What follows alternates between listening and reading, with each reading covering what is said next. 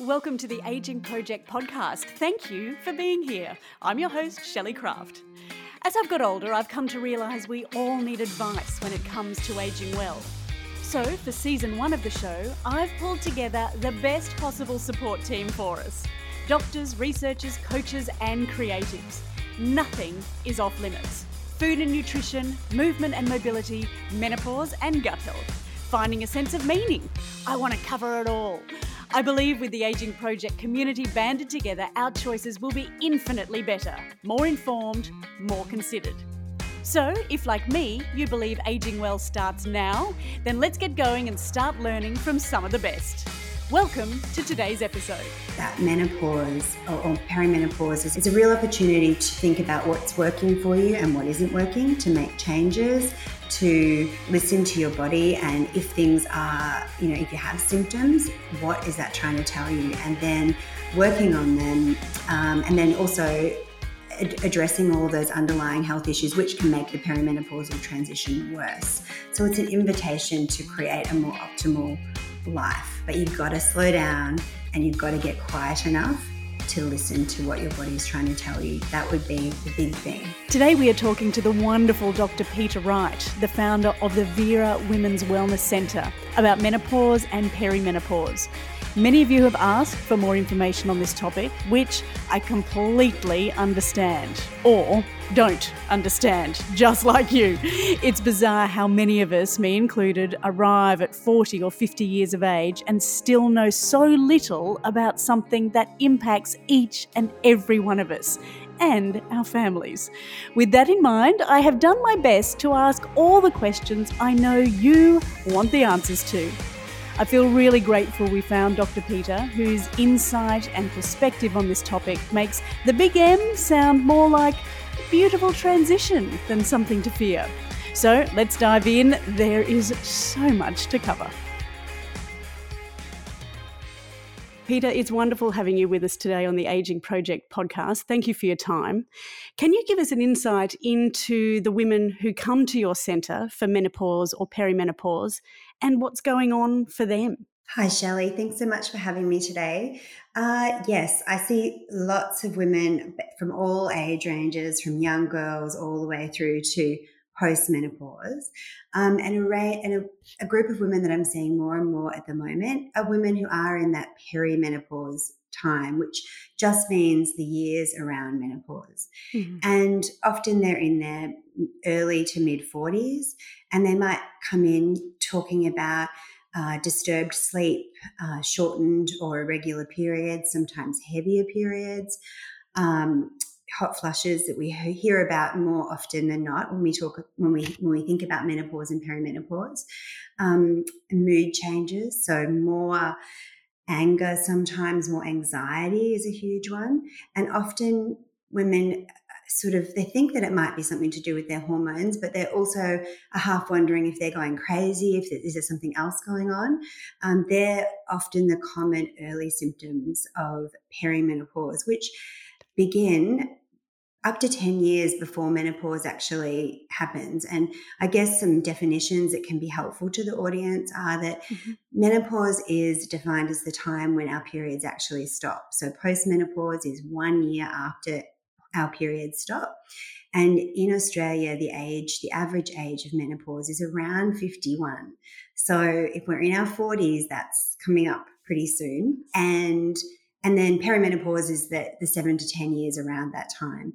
And I think the other thing is, I always describe perimenopause as a second adolescence because of the erratic nature of our hormones at this time.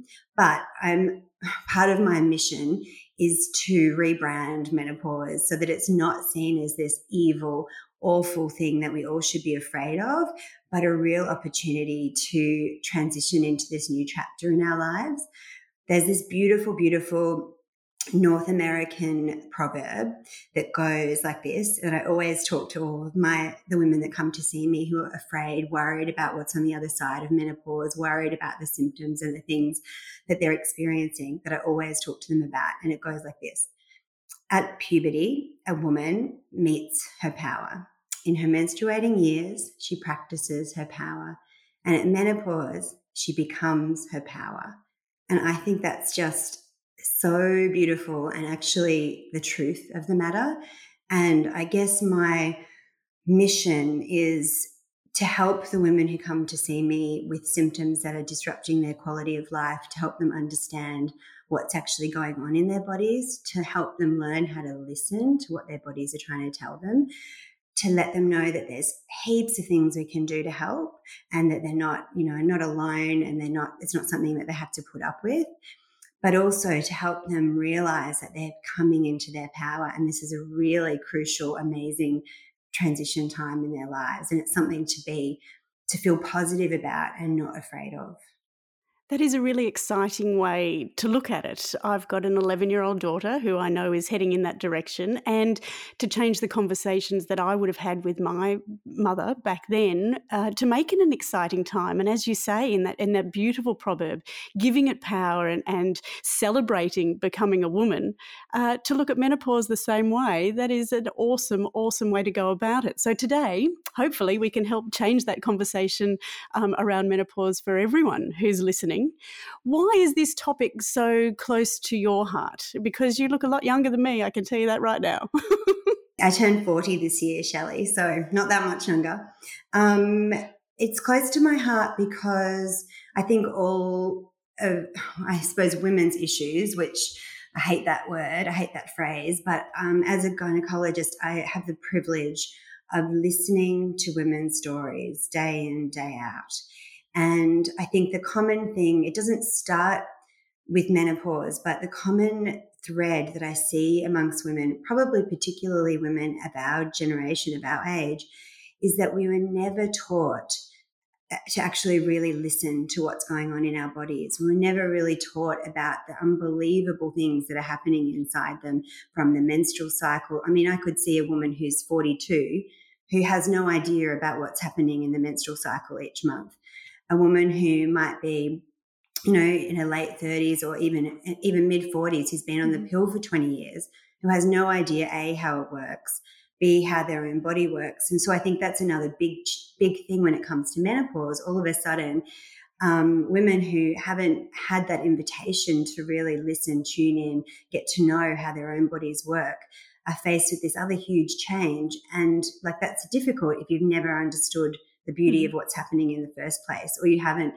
been able to understand the signs that your body's been telling you. My whole mm. thing is that the menstrual cycle is a reflection of our underlying health. It's not this thing that's divorced from the rest of our bodies. So if periods are irregular, off, painful, we have hormonal mm-hmm. symptoms, it's a way our body is trying to tell us that something um, bigger is going on beneath the surface.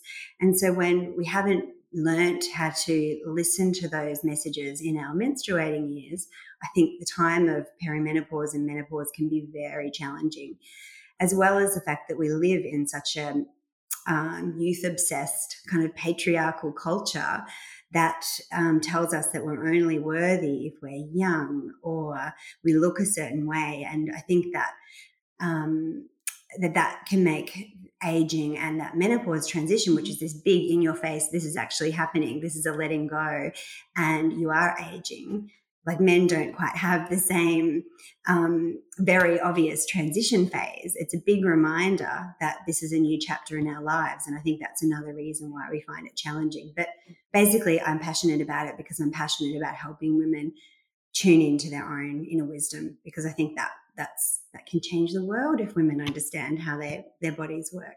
That's it. We have the power, don't we? And the fact that we're sitting here today talking so openly about it, imagine being of our mothers' generations and they would have suffered in silence uh, without being t- able to discuss it with perhaps their friends or their mothers because it was such a, a taboo thing to talk about. Absolutely. And another quote for you Gloria Steinem, who's an amazing, she's in her 80s now. She's an incredible feminist who kind of led the women's lib movement in America in the 60s and 70s.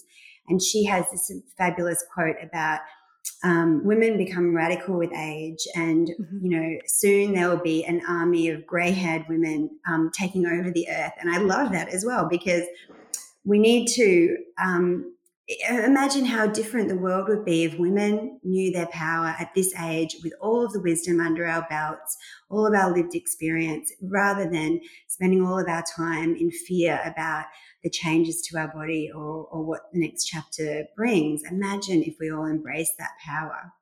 Oh, I think it's coming, Peta. I think it really is coming. Now, when we first started talking today, you did run through uh, some of those symptoms and signs, things we need to look out for. But what happens and how long does this actually go for? So it's really variable, Shelley. So, as I said earlier, it can be some women can have no symptoms at all. They can have regular periods right up until the day that they stop, and they can have mm-hmm. minimal symptoms. Um, that's probably about 20% of women around 60% of women will have mild to moderate symptoms for, for you know around four or five years and the thing that happens in our bodies are we always think about menopause as this loss of estrogen mm-hmm. but really it's much more complex than that so our female hormones just as a very quick recap we have estrogen progesterone and we have test a little bit of testosterone that are made in our ovaries. And i guess menopause is the time where our ovaries are they've worked really really hard all of our lives. They're ready to go on holiday and they've they've they want to stop making those hormones. But it's not as simple as just you know cold turkey stopping estrogen. What happens first is we lose progesterone. And progesterone is not a hormone that we talk about or hear about or um, as much as estrogen. Um, mm-hmm. Estrogen is made at the beginning of our cycle. It's the hormone that lays down the lining of the uterus that um, when it does go down, it's usually responsible for hot flushes and things like that. But it's made predominantly in the first part of our cycle before ovulation. And then after ovulation, that's when we make progesterone. And progesterone has this beautiful effect on our brain. It acts like nature's Valium. So it helps with sleep, it helps with anxiety. And because it's harder to ovulate than it is to just make estrogen, progesterone is the thing that first goes in those perimenopausal years, which is often why we get shorter cycles often heavier cycles because mm-hmm. progesterone mm-hmm. keeps estrogen in check. So it's like mows down the lawn, whereas estrogen is a bit of a fertilizer for the lawn in the uterus. Right. So without progesterone, we just get these big, heavy periods sometimes. Um, disordered, disrupted sleep because we don't have that nature's Valium on board, um, and those increased anxiety, mood symptoms as well. And so they're often the first kind of symptoms that can happen. So, if you have been on the pill or are on the pill, do you not notice these things changing within you? Could you go through perimenopause without even knowing that you've reached that yes, point? Yes, you totally could because the pill works by basically so it's got synthetic hormones estrogen and progestin that aren't quite the same as what our ovaries make but they're in bigger amounts and what those hormones do is they talk to our brain and tell the brain hey i'm making the hormones the brain and the ovary which the brain tells the ovary to make hormones usually um, but if the pill's there doing the job of making the hormones the brain and the ovary just stop they go to sleep they they're, they're being overridden by the pill. So essentially, the pill. So many, so many, so many women will say to me, "I'm on the pill to balance my hormones." Doesn't mm-hmm. balance. Doesn't balance your cycle. Doesn't do anything like that. It turns off your cycle. It turns off. Just overrides altogether. Completely. So if you you're on the pill, you're just having those pill hormones, and your ovaries aren't doing anything anyway. What I often do see though is women who have been on the pill for say 20 years and they might come off it at 45 and they may have a hard, you know, it might be fine, but they may have a harder time with symptoms mm-hmm. because they have been used to, they just have this kind of withdrawal all of a sudden of those synthetic hormones. And then they're, they haven't had like a natural transition, if you know what I mean. So they've had, high levels of estrogen and progesterone, especially on the brain receptors. Um, and if they stop mm-hmm. that immediately and then they go to erratic levels, like what's happening in your ovaries around perimenopause, that can be a huge sort of shock to the system. And then they'll be like, oh, give me back the pill. I want to stay on it forever. Also, what about if you haven't been on the pill at all and have been using other forms of, of contraception? What about going on the pill at 45? Does that work or does that help? Sometimes it does. So I think sometimes for women who might present with some of the symptoms we've talked about the erratic or heavy cycles, um, heavy periods particularly, or some of the mood symptoms, sometimes going on the pill can help for, for a few years around that time if um, a woman's life is really debilitated by those symptoms. I think the key thing is to is to say or to get across to women that this is a natural transition. You don't have to have treatment for it. So having irregular periods around this time is normal because it's part of the normal transition.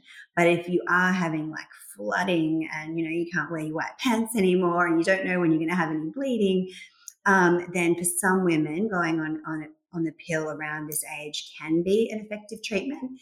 Um, mm-hmm. Other things that can be helpful are things like the Mirena, which is an progestin containing um, intrauterine device that helps to thin the lining of the uterus out so that you're not having those big heavy periods although that mm-hmm. doesn't affect your ovaries so your ovaries will continue to do their thing and then sometimes hormone replacement therapy as well and a whole host depending on what the issue is there's a whole host of um, of treatments that can be really effective so that's as far as your cycle goes. And of course, we would recommend that everyone speaks to their GP or gynecologist about that for their own um, personal treatments.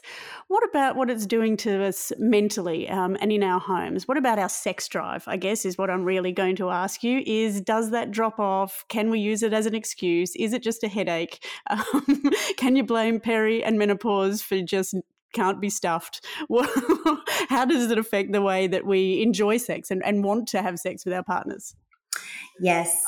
So, sex and libido is incredibly complicated. If drug companies had have thought of a drug for women and libido, they would think that they'd struck you know, the jackpot. But because women are so complex, it is not just about a pill. A pill will never do it for women because it's complex. So I think that is one of the things that women often talk to me about and there are multiple factors involved. So, if you're in, definitely hormones can play a part. So, when you have lower estrogen levels and sometimes lower testosterone, um, and if you're having you know, heavy bleeding and you're exhausted because you're not sleeping and you've got hot flushes and all of those things, they're all going to. Oh, there's so many great excuses there, but are they real excuses or do I need yes. something a little bit more? well, I think, Shelley, the other thing is if you're in a long term relationship, all of the studies will show that women, like this is an inconvenient truth, but women get bored of sex in a long term relationship first.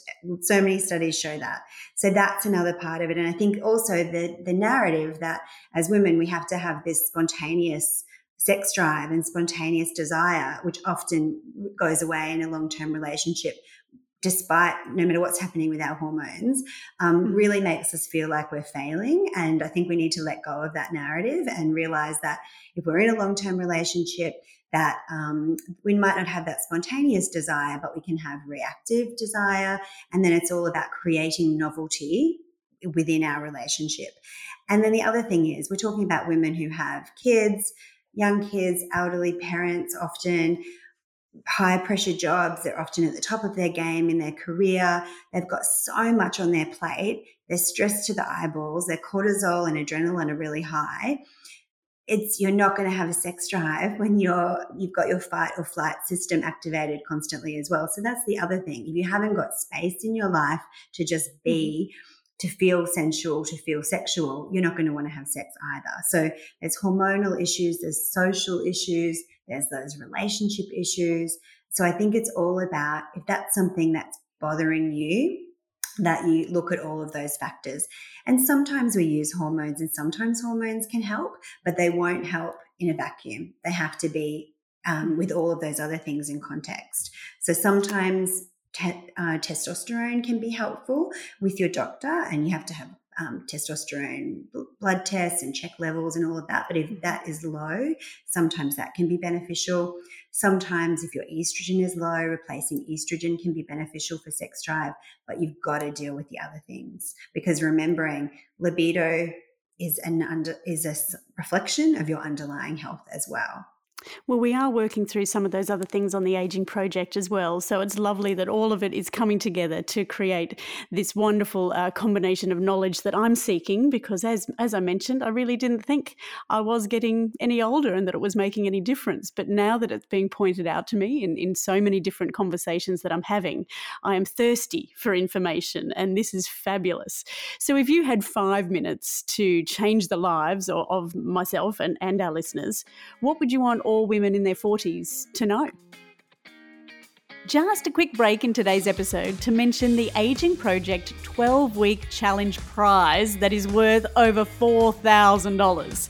We want to spoil someone from our community whose life and aging journey has been positively impacted by our podcast and the 12 week challenge, because that's why we started this whole thing in the first place to improve the lives of women. So, one lucky person will win all four prizes, which is a three day Mana Yoga retreat at Soma in Byron Bay, a Vitamix blender, a Lorna Jane voucher, and if you feel comfortable telling your story, we would love to welcome you as our podcast guest for season two. But that is optional, although I would love you to sit and chat with me. To get involved, just subscribe by visiting theagingproject.com.au and don't forget to visit our socials for updates. We would love you to join our growing community. If you haven't been doing it over the past 20 years, start listening to your body. Start listening to what your body is trying to tell you and tuning in. The other big thing I would say is slow down. so many of the women that I see who come with all kinds of problems, the root, root cause or a huge part of it is that they're piling everything onto their plates. They're trying to be everything to everybody else, and there's nothing left for them at the end of the day. Um, mm-hmm they're burnt out essentially and wondering why they don't have a libido, wondering why they're exhausted. Um, and I think that this part of our lives is a real invitation to um, feel that universal tap on the shoulder that this isn't a dress rehearsal, this is it, and that you have the power to sort of to create the life that you want and also you've got to slow down and pay attention to what's happening because this is this is it and the other thing is that menopause or, or perimenopause is a time to, it's a real opportunity to think about what's working for you and what isn't working, to make changes, to listen to your body. And if things are, you know, if you have symptoms, what is that trying to mm-hmm. tell you? And then working on them. Um, and then also ad- addressing all those underlying health issues, which can make the perimenopausal transition worse. So it's an invitation to create a more optimal life, but you've got to slow down and you've got to get quiet enough to listen to mm-hmm. what your body is trying to tell you. That would be the big thing. So it really is a wake up call, isn't it, to prepare yes, ourselves for the next 50 years of life and to get organized, get get everything together and, and keep on top of your health. And as you said, so many other things come into it, um, like stress, exercise, supplements. Um, if you're not doing it for you now, when are you ever going to do it for yourself? So it's that little tap on the shoulder that I think we all need. Yeah, and we also know that women who uh, have already have problems with their cycles because it's a reflection of your underlying health when they hit perimenopause. Women who may have weight issues, might be a smoker, have more exposure to things called environmental endocrine disrupting chemicals, so mm-hmm. pesticides, um, phthalates. Um, whole chemicals that are basically in everything, they can tend to have more menopausal symptoms as well, perimenopausal symptoms, mm-hmm. um, and higher stress as well. Higher stress um, all of those things will create like the perfect storm of, of potentially creating more problems. So it is a wake up call. So, really, menopause itself is the end. That's the finish. That is the light at the end of this perimenopausal tunnel. What happens then? Does everything just go back to normal? Do we become our 13 year old selves? Or do we really have this greater sense of self at the end of all of this? That's a great question. We're basically a more energy efficient model. I think this is really important for women to understand because they also come and say, well, my body isn't the same as what it was when I was 25. Why do I have this bit of tummy fat that I didn't have? Or why has my shape changed? Or why can I, I used to be able to eat whatever I wanted and now I can't. Or if I That's do that it. now, that, I put that, on weight. That one, you know, one morning you think, oh, gee, I can't fit in my skinny jeans. I'll just go for a quick run. And when you come back, it's all good. That doesn't happen anymore. No. And so I think understanding that our physiology has changed. And if you understand that your physiology has changed, you can work with it to, to make sure that the next 40, 50 years of your life are going to be optimal and you're going to have a really healthy lifespan. So the way your physiology changes is post menopause. So you so perimenopause, you have those erratic hormone levels up and down, estrogen, um, progesterone falling faster. And post menopause, it's like low estrogen, low progesterone, usually low testosterone as well. There are, without getting too detailed about it, there are three different types of estrogen. The one that's predominant in our reproductive years is called E2 or estradiol, and that's made in our ovaries. So obviously, post menopause, that stops. But estrogen is actually essential for our bodies to work. And so the other form of estrogen that we make is called E1 or estrone. And that's actually made in our fat cells. And so that's often why part of the reason why women get a little bit more fat around their t- their belly and their hips after menopause and that's essential we need that fat because we need it to make estrogen, which is vital for our health, our bones, all of those things. And it's going to keep us that little bit happier. Yeah, that exactly. little bit of fat think, keeps us happier. Yeah, and when women know that, it's like, oh, it's this self acceptance of, oh, this is what this little bit of that is for. It's because it's doing something really important in my body. But the other thing is with that, you know, gaining weight thing is that estrogen E2 is a really good insulin sensitizer. So it helps us to have lower insulin. It also mm-hmm. is an appetite suppressant. It also is anabolic, which means it helps to build muscle. And so does testosterone. So when that goes down, um, they're part of the reasons why our metabolism drops post menopause. So it's like if you think about um, if we're a model of a car, we're a more energy efficient model post menopause. We don't need as much energy. So our, our metabolism drops. And, you know, if we're wanting to um, maintain good health, we usually need to change course a bit, usually eat a little bit mm-hmm. less um, because our metabolism goes down by about 15% because we're more mm-hmm. insulin resistant. And that happens with age and then those hormonal shifts that we talked about. Um, you know, things like intermittent fasting can be more helpful, a mm-hmm. lower carbohydrate diet, um, making sure you're getting enough protein and fiber.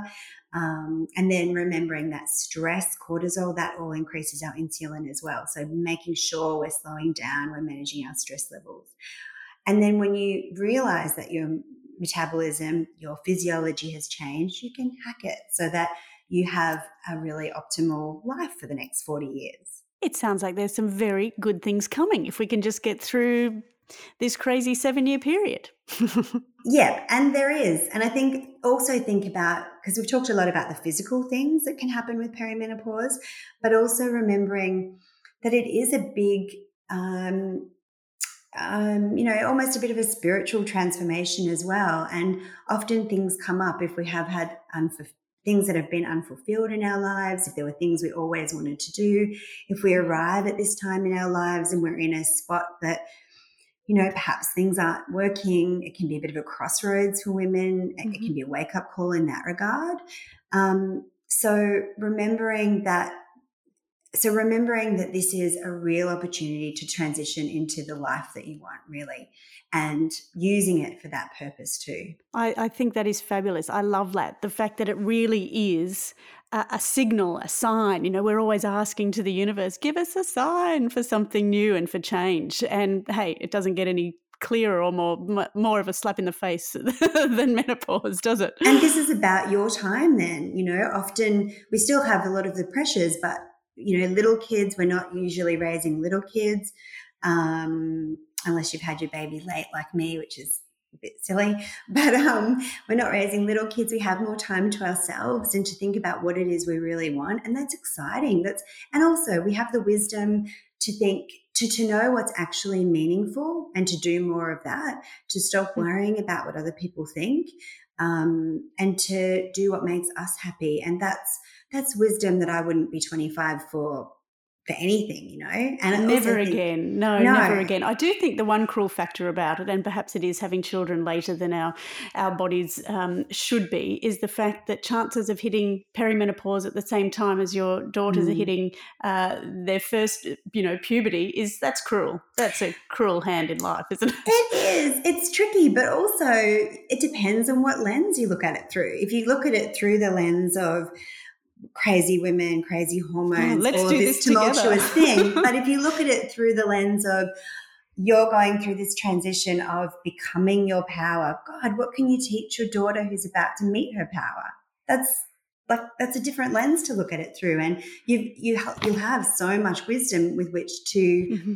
Um, teach her about what it is to be a woman to tune into her body and i think that's what i'm excited about for the next generation and for our younger women is that they have the us women who are now talking about what we're going through, um, they'll have the the benefit of that, and I think that's incredible. Rather than just you know, here's a pad, um, you know, here's your period, that's Good it. Rather than the rest of your cycle and your hormones and what it means. I can't believe you've actually made perimenopause and menopause I'm, sound you're exciting. Excited now, Shelley? An adventure that I can't wait to embark on. Well, that was that's my mission.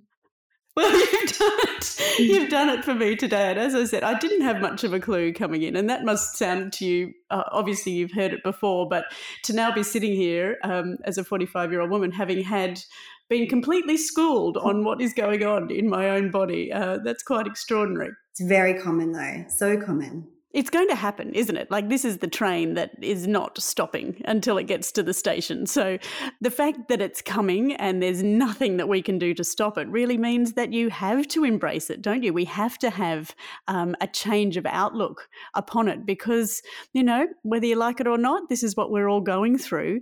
Obviously, as you've pointed out, whether you're wanting to seek out help from a specialist, if you're feeling that this isn't, you know, in inverted commas, uh, normal, um, or that you you might want to get your hormones tested. That's something that obviously is, is very individual and not necessary for everyone. Yeah, that's right. So I think often I would be guided by symptoms. Um, if you, you know, like there are women who are very in tune and they know what's happening and they're not um, not troubled by symptoms, but there are 40 to 60% of women who are. And for those women, the big message is you do not have to put up with symptoms that are troubling. There's lots of help out there from, you know, even little things can make a big difference. Like we talked about reducing stress, changing our diet, reducing things like alcohol, cutting out smoking, um, mm-hmm. some you know changes in diet, herbal medications, to all the way to HRT and things like that. So if you're worried about it, if you if you've got troubling symptoms, see your GP, and then if they many GPs are really know all about menopause and can help. If mm-hmm. you're mm-hmm. feeling like you need more, then see a gynecologist who specializes in women's hormones, um, because it can be a complicated thing. I think it's important that women first and foremost understand what's happening um, and mm-hmm. then they can feel empowered to make those those changes. In terms of hormone testing um, it can be a bit of a fraught one. So often gps will do hormone testing to see if someone is has gone through menopause. It's very effective for that but you know you know that you've gone through menopause and you know that you've stopped having your periods usually. Um, so it's not that helpful when you're going through that transition, because we talked about the fact that sometimes your estrogen will be super duper high, sometimes it will be really low because your brain's just trying to really get the last bit of estrogen and the last bit of eggs out of those ovaries.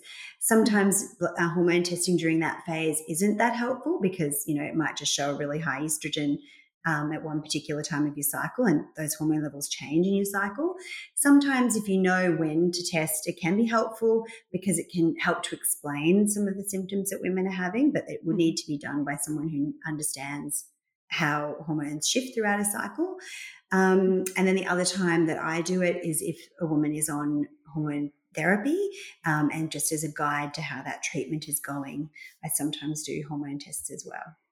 But the right. big other hormones to do at this time would be things like your insulin. That's a really big, important one to do, just mm-hmm. because in your 40s, 50s, if especially if your health hasn't been so good, your insulin you can become more insulin resistant, and conditions like diabetes and things like that can happen more frequently. So I'd be getting that checked as a preventative measure um, and also you know your cholesterol, lipids, those kinds of things. So, what about if you've had um, a hysterectomy? Do you still go through menopause? Depends on the kind of hysterectomy you've had. So, if you've just had your uterus taken out, which is usually what happens um, when someone has a hysterectomy pre-menopause and they have their ovaries left inside, um, mm-hmm. they'll still go through natural menopause whenever they were going to go through it. You just won't have bleeding or irregular periods, but they might still have hot flushes. They might still have um, those mood, hormonal changes. Yeah, mood changes. symptoms, sleep things like that.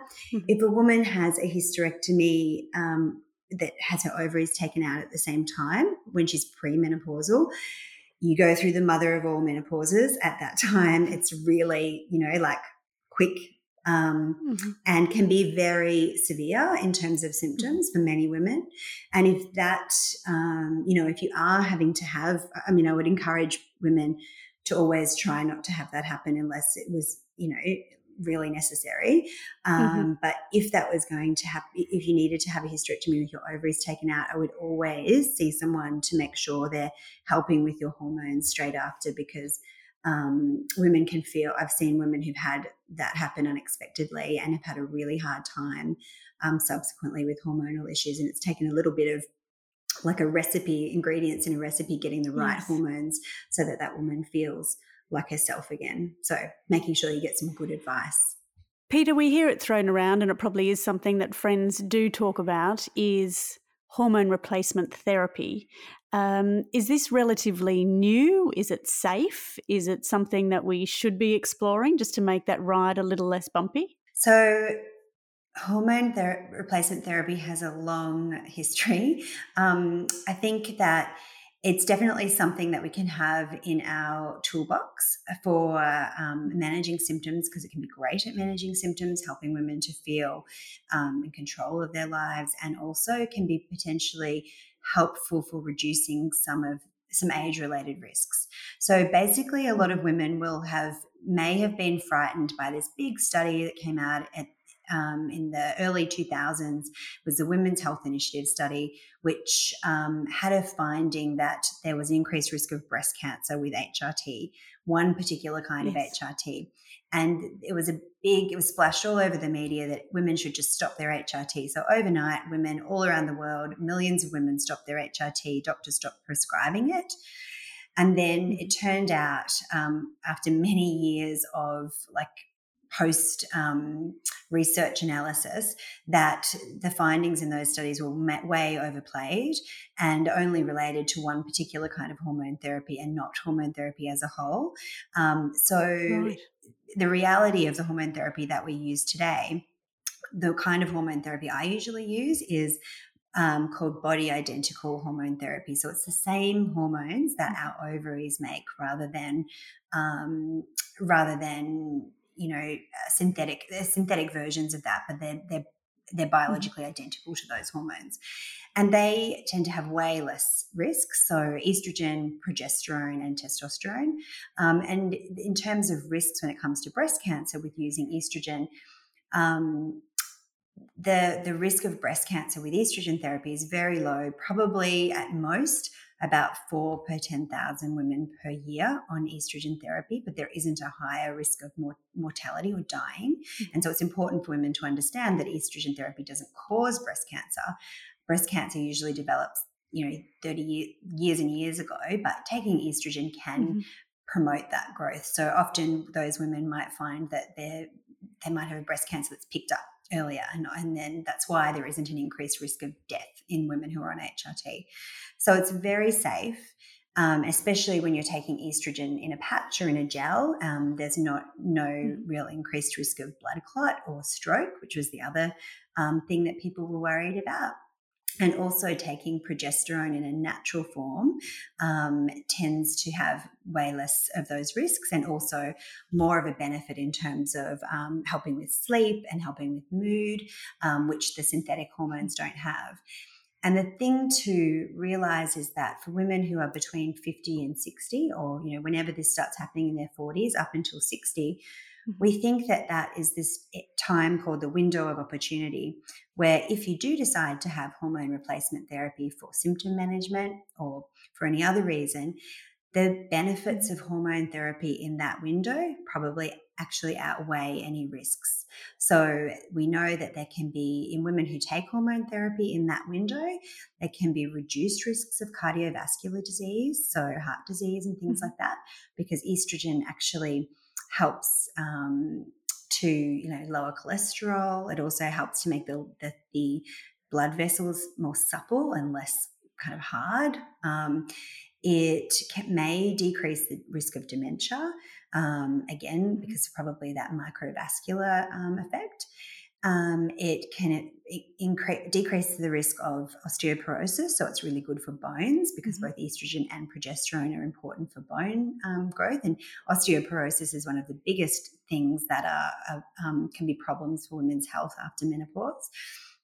Mm-hmm. And um, yeah, and they're the main things. So I think it's important to know that there are potentially um, health promoting effects of HRT. It's not something that everyone needs to be on at all. It's an individual decision. Like we've talked about, menopause isn't a medical condition that has to be fixed, but many women might find that it's very helpful for symptoms and that they um, and they can be assured that it's probably more helpful than not in that time. So it'll have those health benefits. It's certainly sounding like it's something that everyone should consider. I think everyone should have a discussion with their doctor about it for sure. Um, I I don't want to say that it's you know a, a, medical condition that needs to be fixed with hormones or treatment at all, but it's mm-hmm. something to absolutely think about when it comes to your individual health and um, have that conversation with your doctor about the nuances of of using it for you. Um, with with your individual circumstances. Thank you so much for your time today, Peta. There's so many takeaways there that I will be madly making notes uh, after we hang up from our chat today. And I know that our audience and our listeners will be very grateful for your amazing depth of knowledge uh, in this subject. And I'm sure there's going to be a lot of GPs too that are going to have more questions coming their way. Yeah, well, that's what we want. We want women to be able to talk to their GPs and get the treatment that they need and the information that they need so they can make the decisions for themselves and be empowered in the next 40 years of their life. Well, I certainly am feeling more empowered. I hope that our listeners are also feeling more empowered and uh, great takeaways for today. Really appreciate your time. Thank you. No problem. Thanks, Shelley. So, there you have it, ladies. Whew, we covered a lot in today's conversation with Dr. Peta Wright, the founder of the Vera Women's Wellness Centre. I'd suggest listening to this episode multiple times. I have, and even take some notes. For me, this conversation was a real wake up call to just tune in to my body, to listen more closely. It was an opportunity to see this topic through a very different lens. Like Dr. Peta said, this part of our lives is an invitation to feel that universal tap on the shoulder. It's an opportunity to think about what's working and what's not working for us. It's a step into our power. I, I did love that. I hope I can embrace it. Of all the episodes we've done, I feel like this one really needs to be shared. So please do that today. I'd like to support Dr. Peta on her mission to rebrand menopause. We need to empower the women around us on this topic. Dr. Peta shared a similar message to our other guests, which is we all need to slow the hell down. Enough overloading our already full plates. And yes, I'm talking to you, type A's. I know who you are now. So much to think about. Please remember to seek medical advice if you have any concerns. Book that appointment today. Do not put it off, my friends. It's also worth noting Dr. Peta and her Vera team offer virtual or telehealth appointments, so just go to their website. As always, it has been a pleasure learning and chatting with you today. I'm Shelley Craft. Thank you so much for joining me as we learn how to age well together. The Aging Project is brought to you by Polly Studio. They're our go to team for all things podcasting.